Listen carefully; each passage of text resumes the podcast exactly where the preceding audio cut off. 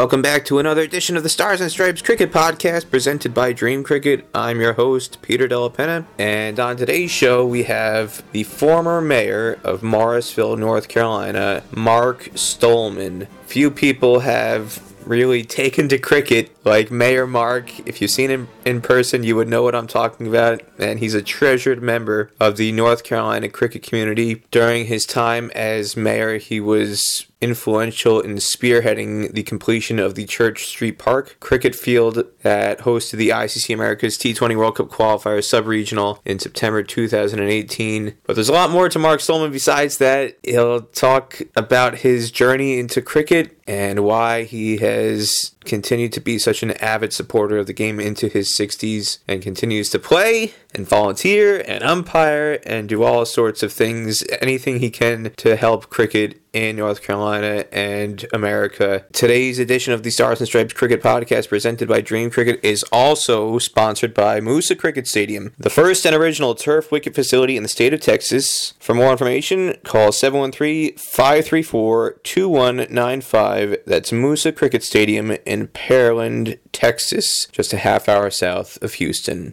Today on the Stars and Stripes Cricket Podcast, presented by Dream Cricket, we have the former mayor of Morrisville, North Carolina, Mark Stohlman. Welcome to the show. Thank you, Peter. It's good to be on the, the show. I appreciate you guys reaching out to me. I always love to talk about cricket.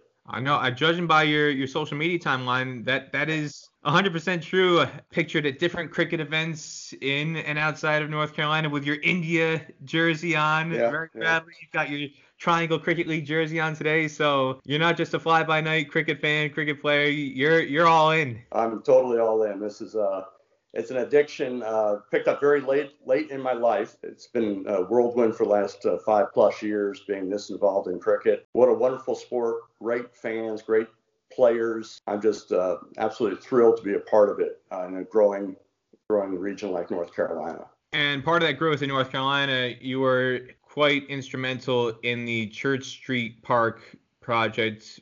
Most well known for the ICC Americas T20 World Cup qualifier that was hosted there in 2018, September 2018. It was right after a hurricane as well. Yeah, yes, literally. That just actually highlighted how impressive the facility was in terms of the drainage and just all the infrastructure. Because yeah. when I landed in Raleigh a couple days earlier, half the city was flooded, half the city was underwater. Yeah on the drive home from the airport, there was there was standing water. Certain places you, you couldn't really drive, and the rain was still coming down. The remnants of the hurricane were rolling through. I remember going to the ground when the rain finally stopped, and there were puddles galore, standing water outside the boundary, water inside the boundary. But by day one of the tournament, you would have had no clue that a hurricane had rolled through just days earlier because the drainage was magnificent. The ground looked spectacular. The tournament went off once it began without a hitch. Yeah. It was really just a phenomenal event, not just from the facility standpoint and how well it held up in spite of the conditions, but the community support. You were front and center throughout the week in a volunteer capacity and, and so many other volunteers. I've never really seen anything like it in U.S. cricket. Just the community spirit of Morrisville was phenomenal to see. What are your memories of that week? I guess starting with the hurricane, yeah.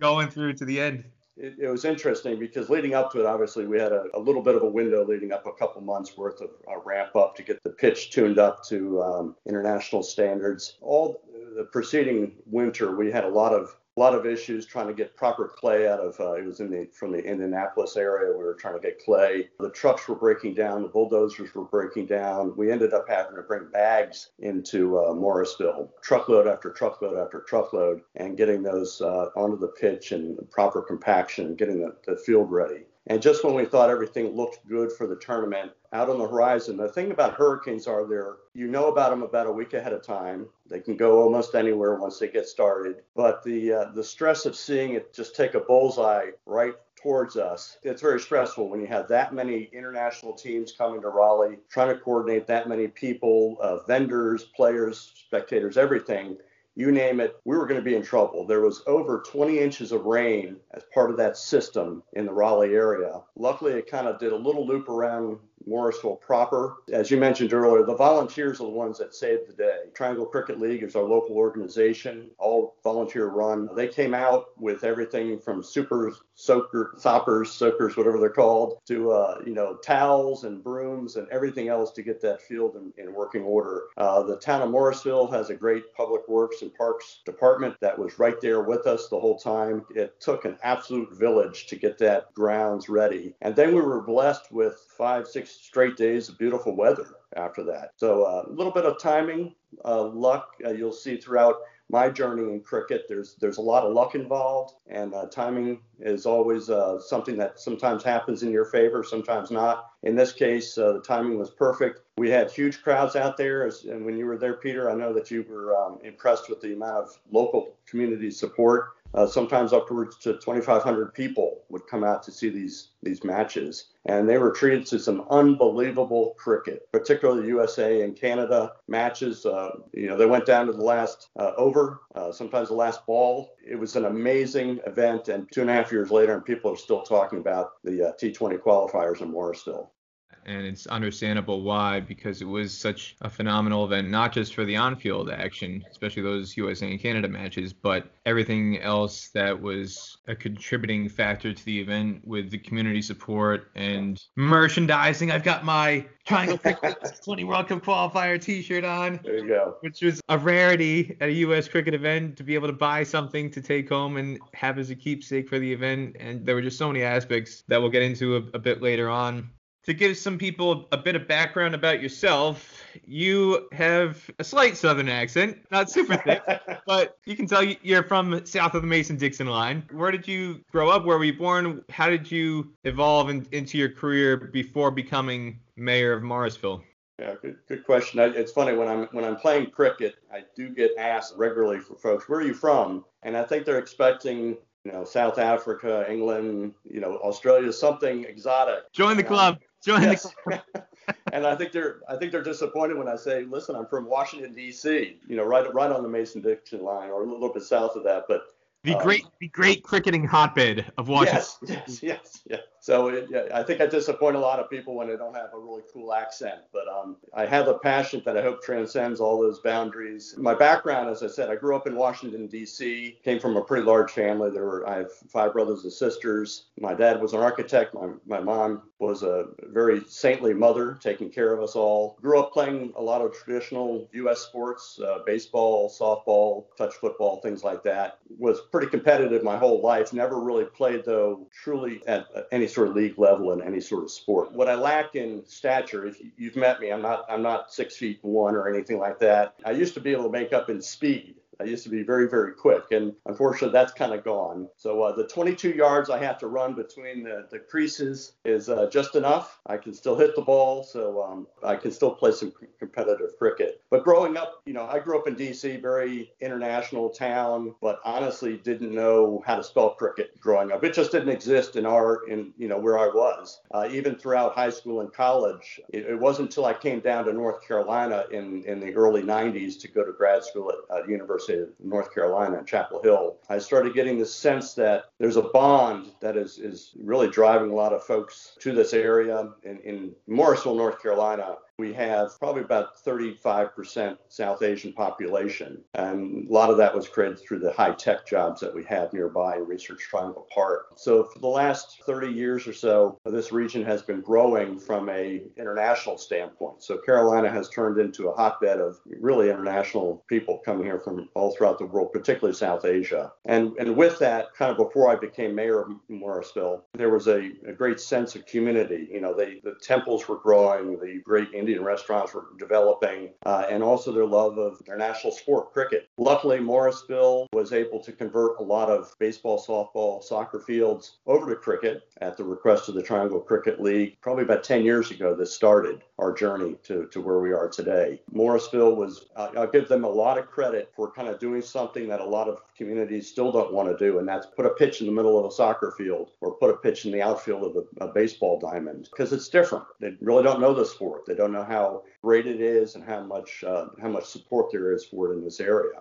So with, with the with the uh, two things happening in in the Morrisville area in particular, we saw more and more people come in that wanted to play cricket. Uh, the Triangle Cricket League had just started about 11 years ago, so there there was that support system. There was a way for them to get out and play both uh, hard tennis and leather ball, youth league, women league. There was that start so many years ago. And with it, Morrisville and also the town next to us or the community next to us, Research Triangle Park, allowed us to build some fields there. The sport has grown and grown and grown to the point where Morrisville had a decision probably a little over five or six years ago. Uh, the town was planning on doing a very large baseball softball complex. And if you can picture four fields back to back to back to back in a pinwheel fashion, the town was planning to do. So this was going to be a huge baseball softball complex with these four fields kind of taking up the bulk of the middle. Those plans, you know, we bought the land working with the Wake County to, to develop that,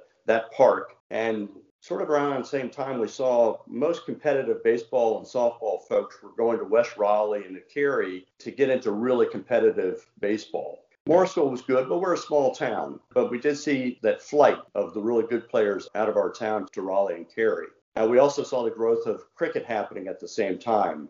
Kudos to Morrisville. They they elected to let's scrap the plans of this four baseball field pinwheel park and turn it into a large multi-use field. And by the way, you know, it's close. It looks like it's going to maybe be in the shape of a cricket field. Let's make it the proper dimensions. So all those things kind of happened around the same time where the town shifted gears, made it into a multi-use field that had the dimensions of a proper cricket field. And that was the birth of Church Street Park. And it you know, was around probably about four years ago in that fashion. During that time, you met the great Alvin Kallicharran, the old West Indy uh, World Cup champion. He was one of our greatest supporters here in Morrisville. He, lived here, would instruct cricket to the youth, and so he was a part of our Triangle Cricket League family. He made a connection with the ICC to come visit Church Street Park. Uh, this was probably at least four years ago, four or five years ago. And when the ICC came out, I was mayor at the time. We met him out on the Church Street pitch. And at the time, the pitch was a joke. I mean, it was pretty much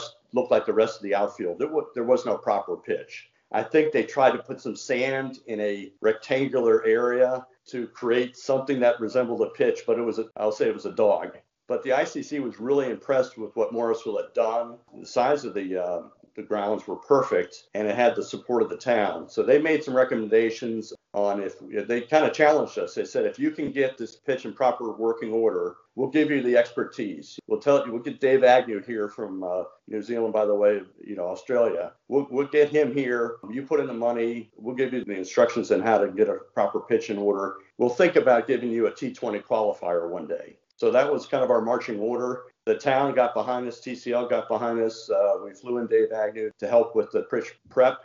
It took about a good six months to dial that thing in to get it the proper working order. And ICC came back. They said, yeah, you got to do this, this, and this. We had some of the sloping off on it, but the basics were there. So we dialed it in further, got it to their standards, and I think it was about a week or two before the T20 qualifier came, right before the rains came, that they gave their final blessing. That they said, "This is actually a pretty good pitch that you developed. You know, we're going to go go through with this T20." So that was kind of the beginning of the story. Since then, the growth in cricket has exploded in this area. The Triangle Cricket League has some over 125 teams, 1,800 players in both youth, women, and men's leagues. There are probably about 17 grounds around the greater Morrisville, Raleigh area that can be played in. We're seeing um, pressures now from other groups besides Triangle Cricket League, which is fine, you know, which is good. We're seeing people with some deep pockets wanting to invest in their own leagues. We had a group that invested in the um,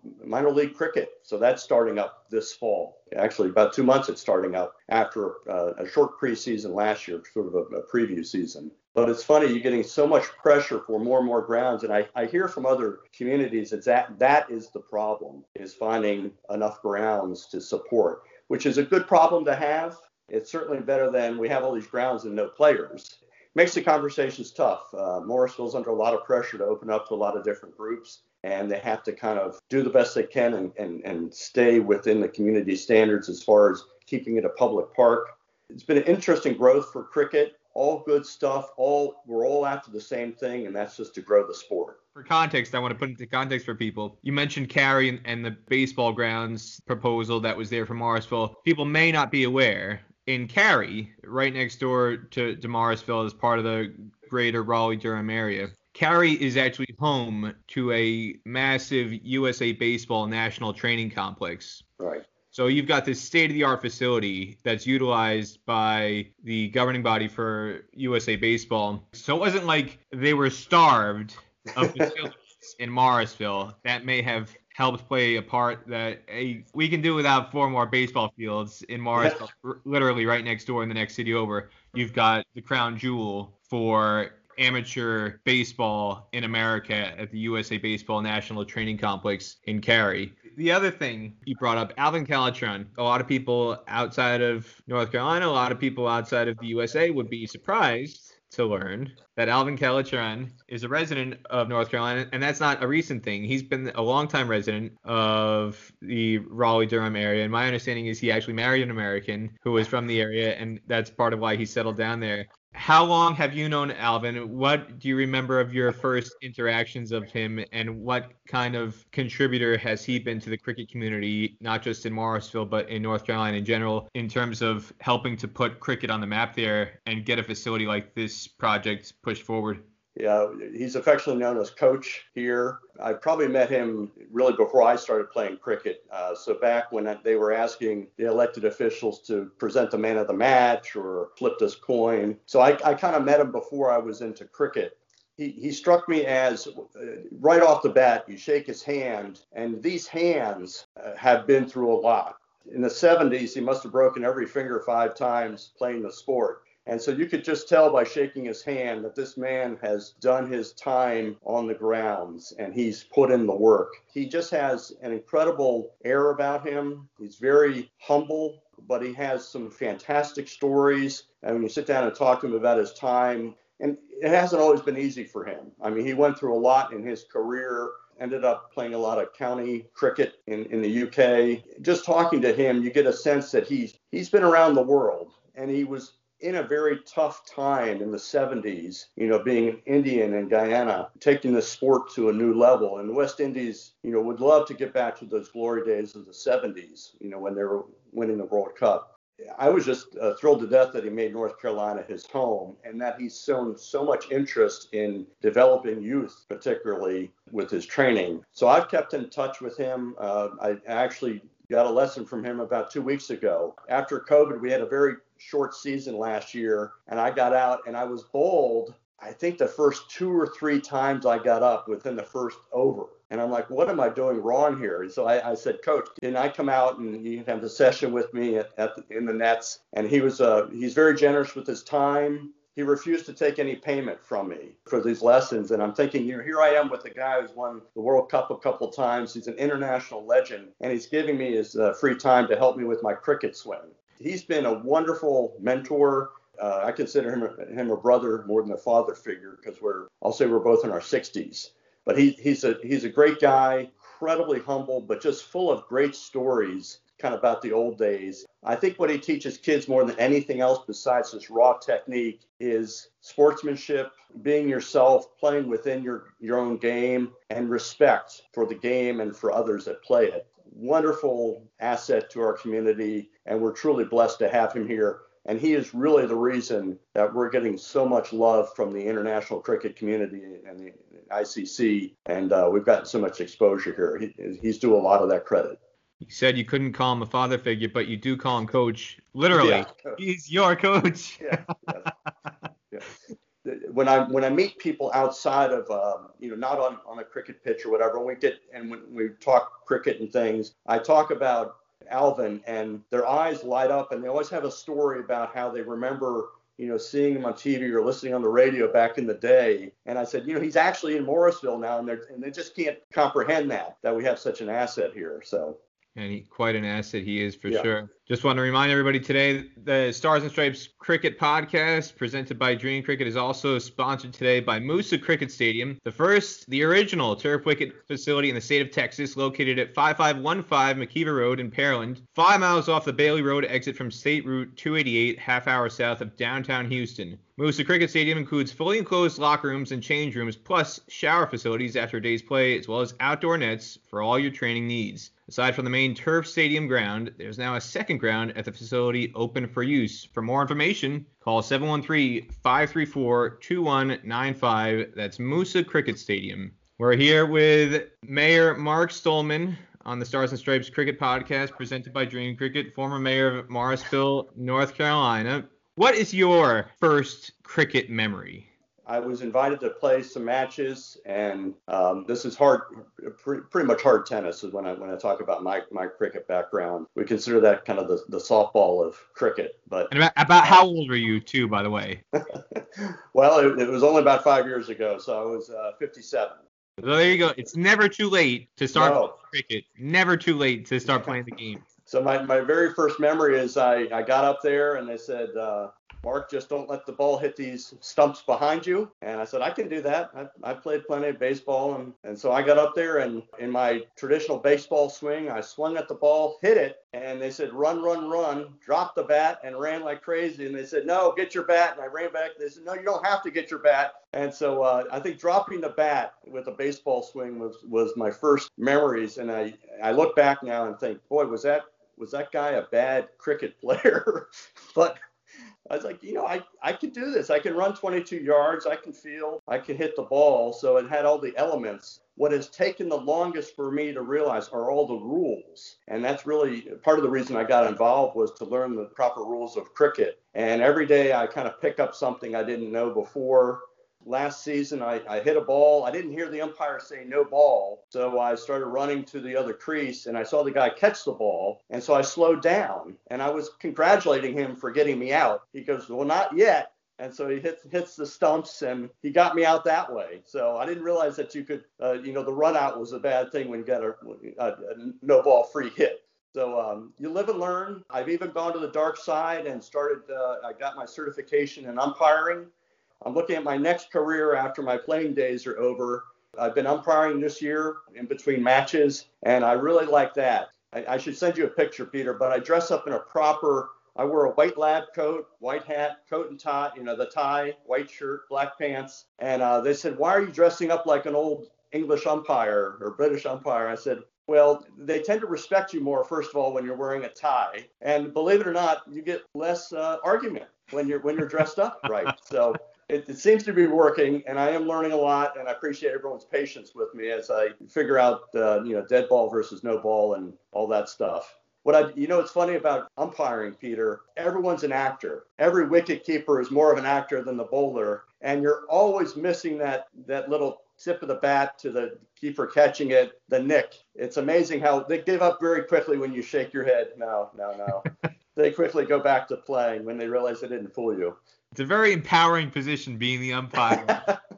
well, it's nerve wracking. There's a lot of action there, and you don't, uh, you know, we don't have the uh, instant replay, the uh, the third umpire. We're in, in our grounds yet.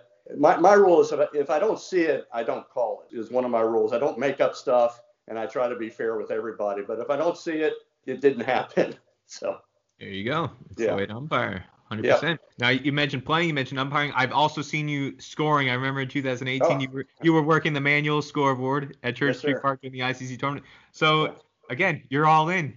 You're not just there doing a couple things here and there. You do everything with cricket. It's it's remarkable yeah. to see and appreciate. And one of the things you mentioned there in that last anecdote, which I think is really important for people to understand outside of the traditional cricket communities or people who, who do belong to the traditional, traditional cricket communities who are trying to recruit people or welcome people from quote quote non-traditional yeah. cricket communities is the fact that you said you started playing right away without fully understanding all the rules right and yet or the laws if we want to be 100% proper for cricket but you told that story with a smile on your face. You could see the enthusiasm and the infectious passion you have for the game and how much fun you're having just reliving the story and reimagining the story and re- retelling the story. And I think what frustrates me as an observer of the game at times is the fact that a lot of people from the quote quote traditional cricket communities get so caught up in this far fetched notion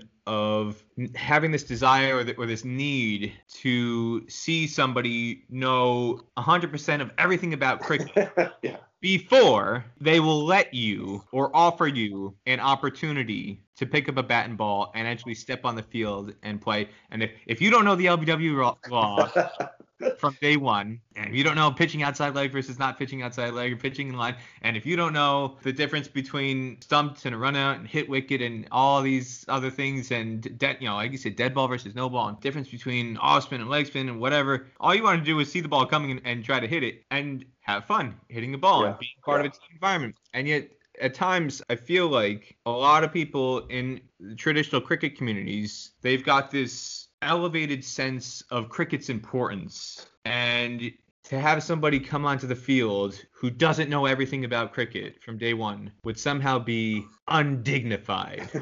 if you remember those old, was it right guard or speed stick commercials with Marvin Hagler and Charles Barkley and anything less would be uncivilized. Yes. you know, and cricket, as wonderful as a sport as it is, sometimes this arrogance overwhelms newcomers to the game and almost pushes them away to a certain extent. In your own experiences, did you come across that at all? People who were turning their nose up at you, or who is this American and why is he here? And should we even allow him to play if he doesn't know everything from day one? And if we do allow him to play, should we should we stick him at number 11 just so he does sully yeah. the game rather than just letting somebody learn through experience, trial yeah. and error?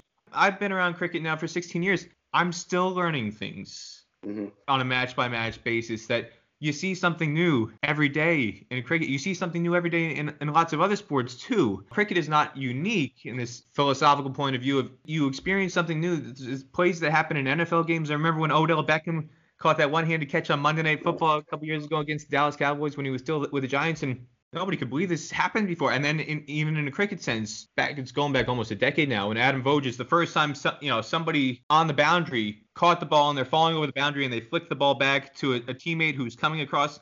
Yeah. Nobody's ever seen that before. You're seeing something new in cricket. You see something new in, in these sports all the time. And yet, uh, cricket and cricket folk almost feel like, no, cricket has been the same since you know, the 1700s and 1844, the first USA Canada match, and the first Ashes test in 1877. The, the sport does not change. the laws are the same and you must know them. So just going back to the question, yeah. have you experienced this kind of self-important attitude towards you, and and how have you um, dealt with it?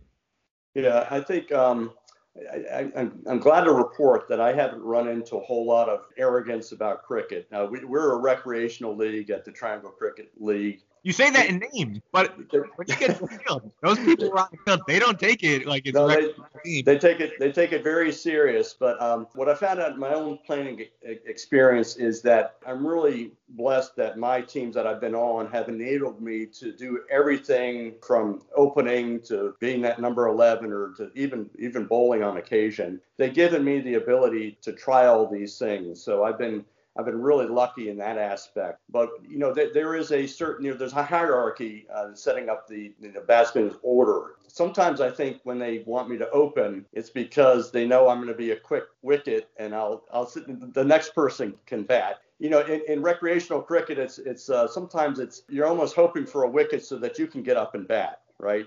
This, we, we do have a, a North Dallas 40 syndrome. You got Nick Nolte on the sideline hoping for his teammate on the Cowboys to yeah. get it so he yeah. can get the game. yeah.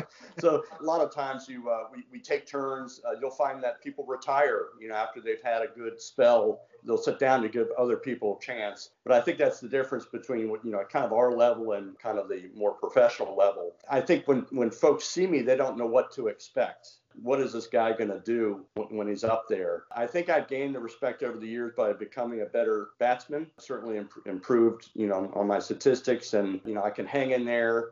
I'm still trip up a little bit on full Yorkers. You know, they seem to be my my kryptonite. Who doesn't? Who doesn't? so, There's players uh, in the IPL, the best in the world, who can't handle Yorkers. So yeah, yeah. you're in good so, company. I think people, um, I think they appreciate that there's there's not a whole lot of non-South Asians out there, and a lot of them know who I am. They know that I'm I'm the old mayor, and maybe I get more respect from that than than my actual cricket uh, playing. Uh, I like to think the opposite. You know, they respect my game now they get real serious at, in some of these matches and to me it's a it's still a game. I'm still a little kid playing cricket. And so luckily i don't understand all the languages that are being thrown about on the cricket grounds. You haven't you haven't learned all the the four letter word equivalents in in hindi and I, I have no idea. And so um, every so often i hear baseball, you know, when, I, when I'm up there, they know I'm going to do a baseball swing or something, or, you know, here's an easy wicket or something like that. I get all that stuff. But a lot of the chatter just goes over my head because I don't I don't understand you know all the various languages. But I would say in the most part I do I do get respect. I haven't run into a lot of sort of snobby cricket people out there. They got to watch what they say because I can take them on you know at this level. So I, nobody really intimidates me out there. I don't mind taking hits to the body at all doesn't seem to bother me. I've held up pretty good without any significant injuries uh, for m- the most part. It's good to know that Morrisville is welcoming in so many different ways. Absolutely. You spoke earlier about currently there's around 17 cricket fields in the Morrisville area. Area. Which for one municipality that's extraordinary. But before Church Street Park, I mean, a ground like that just doesn't pop out of thin air what were the existing facilities like before that broke ground? Mm-hmm. and what were those facilities like in terms of the the quality of the outfields the standard? And obviously there were no turf wickets but just the transformation between what was before and what is now after church street park.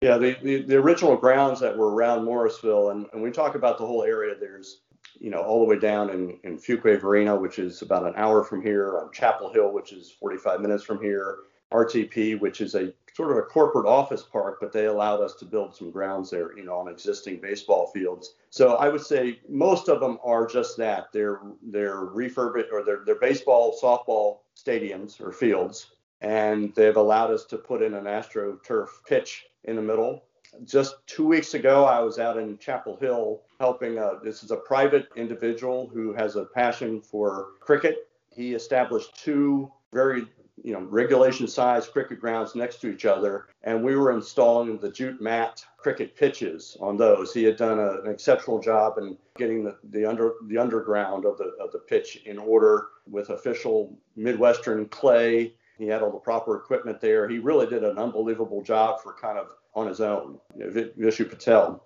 he's allowing triangle cricket to play out there. So the evolution started out in we, we, were, we were in municipal baseball, softball fields, uh, a couple soccer fields. Morrisville had one field that was never really set up as a soccer field. It was the size of one that we were able to convince them let us let us. It was never used for anything. And we said, let us put a pitch there. And that's where we had some of our youth or women's practices and stuff that didn't need the big, you know, 70 meter boundaries or anything. So um, Church Street definitely put us on the map for world class facilities. But by and large, we still rely on these kind of tried and true converted baseball, softball, soccer fields for our grounds. And then in addition to the big, the two big fields in Chapel Hill, uh, a couple years ago, we, we were able to lease land out in Fuquay for another two big fields where we play some of our leather ball uh, matches out there. So it's just being creative, being nice to your local municipalities, and trying to convince them to take a chance on us. We're not going to ruin your field by having this little pitch in the middle of it. I, I think for the most part, they still support us. It's a, a loud, a loud raucous bunch of people playing these matches. You know, as long as we clean up after ourselves and uh, you know there's no smoking no, no, drinking allowed on any of our premises so we're we try to be well behaved and uh, take care of our grounds and so far it's paid off for us i think people uh, they welcome the opportunity to have us lease their grounds from them Church Street Park and that the tournament in 2018, the ICC America's T20 mm-hmm. qualifier. We started talking about it a bit earlier, and you mentioned a lot of things that went on that week. One of the yeah. things I remember for being unique because again there were so many unique things about that week that were just I don't want to say revolutionary, but just things that were not typical yeah. for the, the usual cricket experience in American cricket in terms of tournament hosting, event hosting, where a lot of times it's just you show up to a facility. If somebody's there with a key to open the gate and swing the gate open, say, all right, there you go, you're on your own now. Do what you need to do And that wasn't the case starting from when the teams landed at the yeah, airport. Yeah.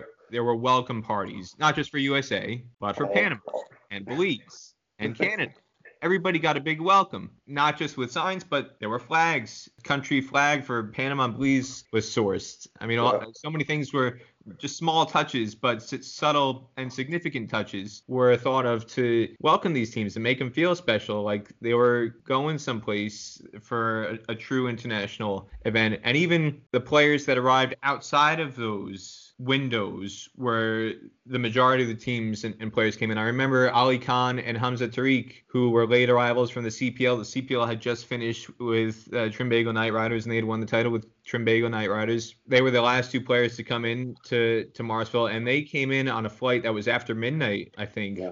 from memory. It was one of the last flights of the day to come into Raleigh Durham Airport. And yet, at the baggage claim where members of the community with signs, with a U.S. flag, with a Canadian flag, yeah. nobody had to worry about getting them to the hotel in the past. I, I remember there yeah. were instances for USA national team camps where I was, or or international tournaments where players came in on the last flight of the day. They might have landed at 11:30 or midnight, and I, I, may have been on the same flight as some of those players mm-hmm. coming from Newark Airport to wherever the venue was, and other players from the West Coast might have come in at the same time. And nobody was there to pick them up, and they were just told, "Well, take the shuttle bus, the free shuttle bus that the hotel is offering, and that might only come once an hour." And players are coming up to me saying, "Hey, Peter, can you give us a ride to the hotel in your rental?" like, okay, if, if you guys need it, I, I've got room. It's just me and my car. I'm not going to say no. Yeah. But it's just kind of unusual that I would be in a position, or a reporter, or anybody else would be in that position to drive a USA national team captain or, or, other players to the team hotel because nobody bothered to arrange anything to get them to the team hotel, and they're just yeah. there all alone. That wasn't the case in North Carolina. Again, it was stressed to the, to the players. If you need something, there's volunteers all around. We'll help yeah. you, whatever you need one of the teams or one of the group of players will remain nameless. they frequented one of the gentlemen clubs quite often during the week, and word got out. And one of the tournament officials said, "Is it true? Were you out late last night going to so and so strip club?" And the players were like, "Yes." It's like, why didn't you tell us? We would have given you a ride. Why did you call a taxi? We would have driven you there. Like, sure, sure. Why didn't you ask? Well, that's that's Southern hospitality what stands out to you most, the Morrisville community and how they stepped up during the course of that yeah. week? Well, I tell you, uh, Triangle Cricket League has such huge uh, volunteer base, um, and we have a lot of support because each one of those players has a family that's also kind of a, a cricket fan. I think we realized early on that ICC can go a lot of places if they want to host a tournament we felt like they were kind of taking a risk coming to North Carolina on a, you know, the first big tournament on this brand new pitch, especially in the middle of the hurricane season. We understand that they have choices. Players have choices. These uh, ICC has choices where to hold these events. And we were very honored to be selected. And we wanted to go over the top to make people feel at home and to have them go back to Belize or Panama or Canada or throughout the US and world and say, you know what? North Carolina knows what they're doing. They, they hosted a great tournament. They treated us like royalty. And so we and we did it because uh, we wanted to. We were we were thrilled to have these teams here. We wanted to make them all feel at home, so we you know we bought the country flags and we had kids out there with the little flags, you know, waving around during the tournament, and we wanted them to feel very welcome. And uh, I think we accomplished that. The airport greetings were a lot of fun the funny part was just seeing all the other travelers wondering, what are you all doing here with all, the you know, so we, we got to, we got to teach a lot of people that, you know, cricket's a real sport and uh, it's not croquet, it's cricket. So you, you get your sports right. And it's big here in the United States and in North Carolina. So we kind of went all out for the uh, hospitality. We, we heard from many, many people that e- even like the U.S. players, they said, you know, we'll, we'll show up at t- a tournament in Los Angeles and there won't be 50 people there. Well, well, we'll get a couple hundred people for a Triangle Cricket League match. We had a lot of people for our minor league team last year that did some ex- exhibition games. And then we talked about earlier, you know, 2,500 people for these games for this this qualifier was just unbelievable, and the energy was it was electric, and the fans fed off of it, the players fed off of it, And you know, I think it's going to be remembered as one of those uh, kind of turning points in really U.S. cricket. You touched on the, the 2,500 crowd, so I want to get to that kind of leading yeah. to that now. The two USA Canada games were the marquee games. The first one went down to a super over. It was a very, very exciting game. Canada emerged as the winner in that one. That was played in the kind of late afternoon, but then the decision was made that the match times were supposed to be 11 o'clock and 4 o'clock daily. And sometimes cricket administrators can be quite inflexible, like very rigid with their rules. But a decision was taken for the second USA Canada game to push back the start time by a few hours because it was a weekday. First game, I believe, was on a weekend, so that 11 o'clock, 4 o'clock timing wasn't an issue. Second game happened on a weekday they made the decision we've got these floodlights here might yeah. as well use them sure and the crowd was so good on the first game for usa canada that was on a weekend if we push back the start time a little bit to allow people who need to get out of work and can't come until after 5 o'clock or 5.30 we got the floodlights we could have another really solid crowd and encourage yeah. people to come back out and what happened was just an extraordinary experience not just the ending stephen taylor hitting yeah. the 22 yeah. off final over off Junaid Siddiqui of Canada, the leg spinner, and finishing 96 not out, one of the great innings in, in T20 cricket history for USA. But the atmosphere that night, again, 2,500 people, the environment, people storming the field. There was a pitch invasion. Who would ever ever thought in U.S. cricket there would be enough people in a crowd to be worried about a pitch invasion? I, the security guards who were there, there was only a handful of security staff there. I don't think they were prepared for people to storm. Trying, trying to hold back the crowd, yeah. Yeah, and so it was kind of like this very polite Southern interaction took over. It was like, please, please, like very pretty please, you know, please, can you get off the field? You know, we want to protect the pitch. You guys aren't supposed to be on the field, but just the emotion took over. Everybody yeah. was running the field, and it was just such an incredible moment that night, having that crowd, it's the biggest crowd I've ever seen on U.S. soil for an official USA national team match. I know there's some stories anecdotally of USA Select 11, Invitation 11 playing against the West Indies 11 in Brooklyn at uh, Floyd Bennett Field back in I think 2005 or 2006 that had okay. at least 5,000 or so people. But that that was an unofficial match. It was an unofficial West Indies 11 and an unofficial USA 11, not ICC sanctioned. This is for an, an actual sanctioned tournament match. Biggest crowd I've ever seen in the modern era of, of U.S. cricket. What was the hallmark moment or the standout moment from that night and that occasion that you think will be remembered for generations to come? Really the pinnacle of the evening was that the six Stephen Taylor hit to win the match at the end, and then the place just went bonkers. I think it, it's really telling how astute the cricket fans in North Carolina are. We we had a couple of these small portable scoreboards, as you mentioned, you know, that you probably can't even see if you're really across the entire grounds. But people were in tune. We were doing a live simulcast. The, the broadcast, uh, very good quality, kind of homegrown team doing that. We had a DJ that was rocking the tunes between deliveries. The whole night, uh, if you picture the grounds, we had this magnificent green acreage of cricket grounds, just perfectly manicured under these and you call them floodlights, but these things were, you know, world-class lights that lit up this field like a jewel, like an emerald in the middle of the woods or something. And the field is special that we've got, we actually have uplights on these poles. So when that ball goes up in the air, you don't lose it as a shadow. It's lit on its entire journey. And it just makes for, in the audience, a really special occasion. So you, you combine the music, the stress of, you know, we're we're about to lose this match and we can't we can't lose two to Canada. And my God, they keeps on hitting boundaries and you know we, we might just do this. And to come down to the last couple balls and knowing that, you know, we have a chance but not really. And then he did what he had to do, you know, to get us over the, the line was just, you know, the, the pent up excitement just burst when we got to that point and uh, people went nuts. They stormed the field. Uh, respectfully stayed away from the, the pitch. And uh, I think the players just got a huge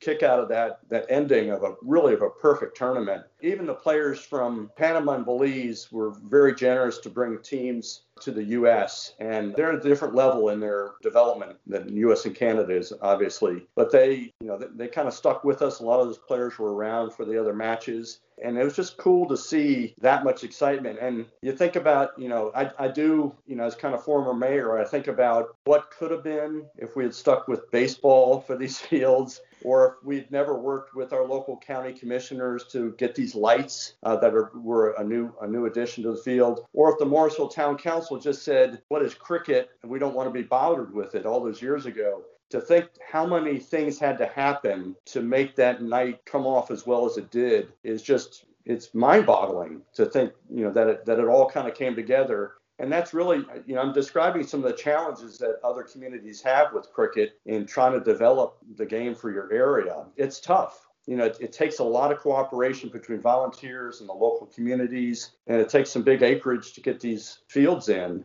And it's not everything, you know, everyone can't do that. We're considered very, very lucky here in North Carolina that it all kind of came together under my watch I was more of a spectator, but a very willing booster of cricket and uh, whatever I did to help push it over the line. But there's a whole bunch of people with me on this journey. It, you know, nothing I did on my own, but it was a took 11 years for us to get to that night. So it was pretty exciting. One of the things people who were there will also remember, not just from that night, but I think it was a day or two later, at the closing ceremony presentation, Eric Parthen, who was the Project USA head administrator at the time, the Project USA was the transitional administration from the expelled USA Cricket Association to the ICC staff, who were the caretakers before handing over to the new USA Cricket Administration. Eric Parthen takes the microphone, tells a quite large gathering of people. This was a wonderful event. Thank you to Morrisville, and I'm proud to declare that this is the number one cricket facility in America, the best cricket facility in America, and you guys should be proud that this place is the best in America. And everybody went, woo! Everybody yeah. going nuts. And coming out of that moment, I think the expectation was, but from a lot of people, not just in Morrisville but outside of Morrisville, that this was just going to be the first step of many more events, bigger and better things. And yet, that's not just the first event that Morrisville has hosted in terms of an ICC event. It's also the last event that Morrisville right. has hosted right. as a ICC or, or USA international event. And I think that it's just really unfortunate how how things have unfolded. The ICC had announced in May of 2019, just after USA had gotten ODI status, that Church Street Park was going to be the designated host site for USA's first ever home ODIs later that year in September, mm-hmm. contingent upon the venue being certified for hosting ODI matches. And then very late in the summer, very kind of quietly, the venue was switched to Lauderhill in Florida. And the reasoning behind that is still kind of very vague and obscure to a lot of people still here we are now three years later close to three years later from that magnificent tournament that was hosted and there's still not been any international cricket in morrisville coming off of again what was just such an incredible yeah. event not just playing wise facility wise but the community support the fan support never been seen before in us cricket and then when you see what happened in florida in september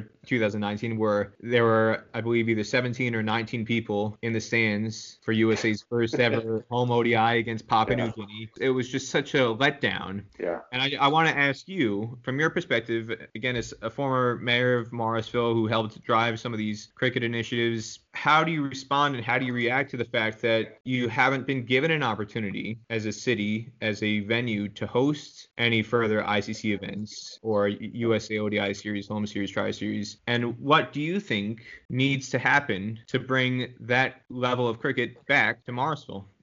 Yeah, that's a great, great question, Peter. I, th- I, think what I learned being the mayor is that things take time. Uh, you do have to be patient uh, with, especially when you're dealing with two kind of bureaucratic organizations. One being the town of Morrisville, which has been really a, a good partner in this, but they, this is a public facility. This is a taxpayer-funded facility, so it takes time to get, you know, I would say some enhancements done to that venue. Uh, on the other side, you have the ICC USA, and I'll, I'll throw in ACE, you know, as, as part of these the folks we're talking to. When you get two sort of bureaucracies together, I think it can take even longer sometimes. So I'm trying to be fair to all those parties I just mentioned. I think their heart is in the right place. I think sometimes it just takes a little while to see the results.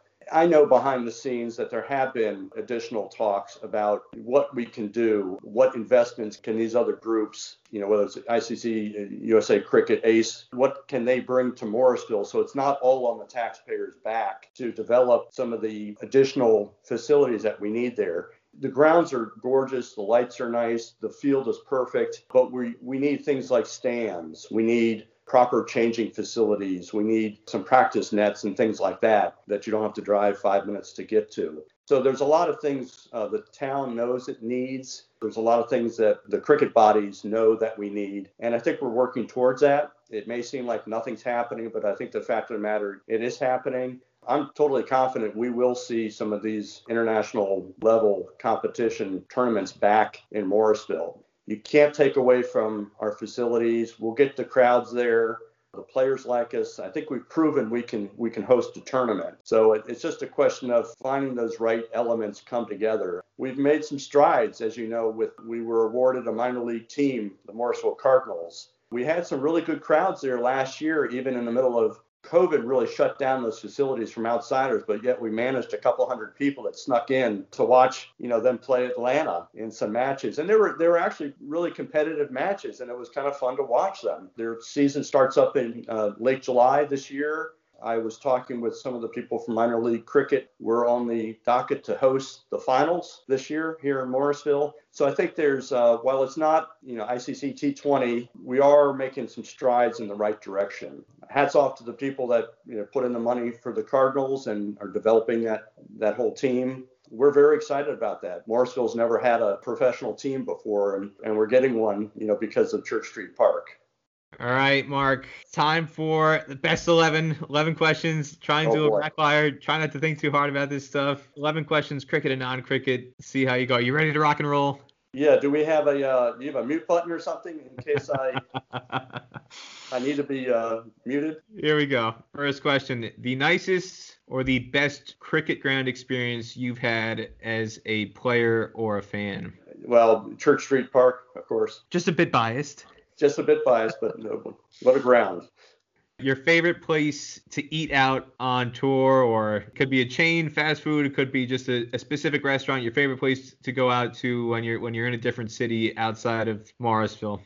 Oh boy, I, I love to find uh, brew pubs. They seem to have the best food. Uh, haven't gotten to travel a whole lot in the last year, but give me a brew pub and I'll be happy. Your favorite cricketer of all time, But uh, Alvin Kallicharran, are you kidding me? coach. Coach, coach, Your favorite non-cricket athlete of all time. that's a tough one. You know, I, I grew up in Washington, D.C., and the, the Redskins, back when I was growing up, they'd won some Super Bowls. So when I think of back on the, the Fun Bunch and the uh, the Diesel and the Hogs, uh, you know, those Redskin teams from the 70s and 80s, I liked a lot of those players. And I, I was a rabid Redskin fan before I became a Panther fan. Who is your go-to quarterback if your season is on the line? Are you going for Joe Theismann, Doug Williams, Mark Rypien? Which one are you choosing? Uh, well, I'm going to go further back. I'm going to go to Sonny Jurgensen, Oh, who I. Uh, that is I- further I- back. I, way back. I met him at a bar. Actually, there's a place called the Touchdown Club in D.C., which was kind of the Redskin hangout. I was told that if I went in the bar, I could meet Sonny Jurgensen. So uh, that's that's where I met my idol. Your favorite non-cricket sports venue? What's your favorite stadium to watch a game in? Without a doubt, PNC Arena, where the Carolina Hurricanes play. Hockey is a truly the sport to be seen in person, and the Caniacs and the Hurricanes, uh, there's nothing like them in the world. I grew up as a big ice hockey guy. I, I played ice hockey. That was probably one of the, uh, that and tennis were the two sports I stuck with Yeah. longest growing up. Grew up as a New Jersey Devils fan during their, their three Stanley Cup runs in, in 95, 2000, and 2003. Went to a couple playoff games. Like you said, there is nothing like watching an ice hockey game in person. There's a lot of other sports I like watching on TV, but in person, the in-person experience watching an ice hockey game, it just doesn't compare to anything else. The speed of the game, the athleticism, everything that happens in an ice rink, it doesn't translate very well to TV. The skill of those players is amazing. They'd be good cricketers, actually. You know that? Part of my skill set in terms of transferring to cricket comes from ice hockey. Again, you're, you're playing the puck off the ground level surface, off the ice, and so you know the slap shot technical motion is very similar to a cover drive, and just the way you kind of hold the stick, you don't hold a baseball bat like that. Yeah, maybe we'll discover the uh, next big wave of fin- Finnish and uh, Swedish cricket players. Call up Ron Francis. There you go. All right, your your favorite. We might be going uh, to the Hurricanes again here. Your favorite sports moment in North Carolina State history. That could be college sports, could be UNC basketball, football. It could be uh, North Carolina State, could be professional sports, could be cricket. What's your Yeah. favorite moment in, in, in the state of North Carolina in sports history? I would say it was uh, 2006, uh, actually seeing the Hurricanes win that Stanley Cup in person after they were dominating the Edmonton Oilers, and Edmonton came back and won a couple games at the end there, forcing a game seven. To be there at the arena when they when they won, it, it's literally you know eight months of stress at once is is gone in a flash. We were lucky that we had um, the ability to see the cup that night and uh, drink out of it couple months later, it came to our neighborhood, and the kids ate ice cream out of the Stanley Cup.